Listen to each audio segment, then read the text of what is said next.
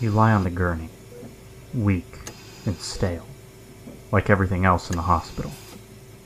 The horrid stench of medicine and sick patients contaminates the air, rushing through your nostrils as you breathe, ever so slightly.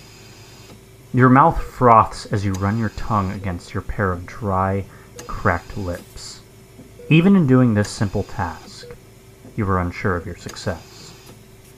Your body's so numb, so weak, that you can hardly feel a thing. You can't even tell what the temperature is. And your vision, still cloudy, can only just make out a bottle of water on the table next to your gurney. You try to reach for it, but your body is much too weak. Can't even raise your arm from the bed. In your frustration, you try to call out for a doctor. Pointless. The only sound that resonates from your voice box is a quiet grumble. You don't even know how long you've been out for. Where are your family and friends?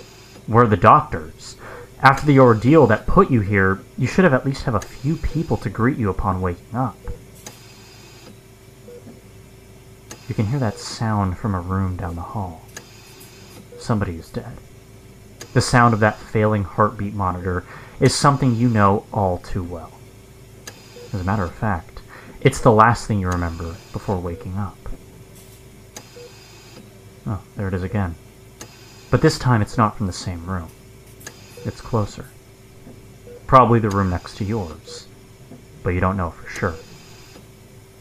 You can't help but feel a little paranoid at all of this. Perhaps even a small sense of dread. Maybe that beeping will be coming for you next. Suddenly, your fears are lulled when you see a doctor approach your gurney. But the longer he stares at you, the more the sense of paranoia and dread start to build up again. As the doctor reaches towards your IV, you notice a small item in their hand. A needle. You try to move, but you're just too weak. You try to call out, but you're just too weak. The doctor inserts the needle into your IV and pumps its contents into the tube. It's air. But instead of the bubbles rising to the top of the top, they just pummel down, closer and closer to your skin as you try so hard, so desperately to pull yourself free. But you're just too weak. Eventually, the bubbles will enter your veins and pump their way into your heart, killing you instantly.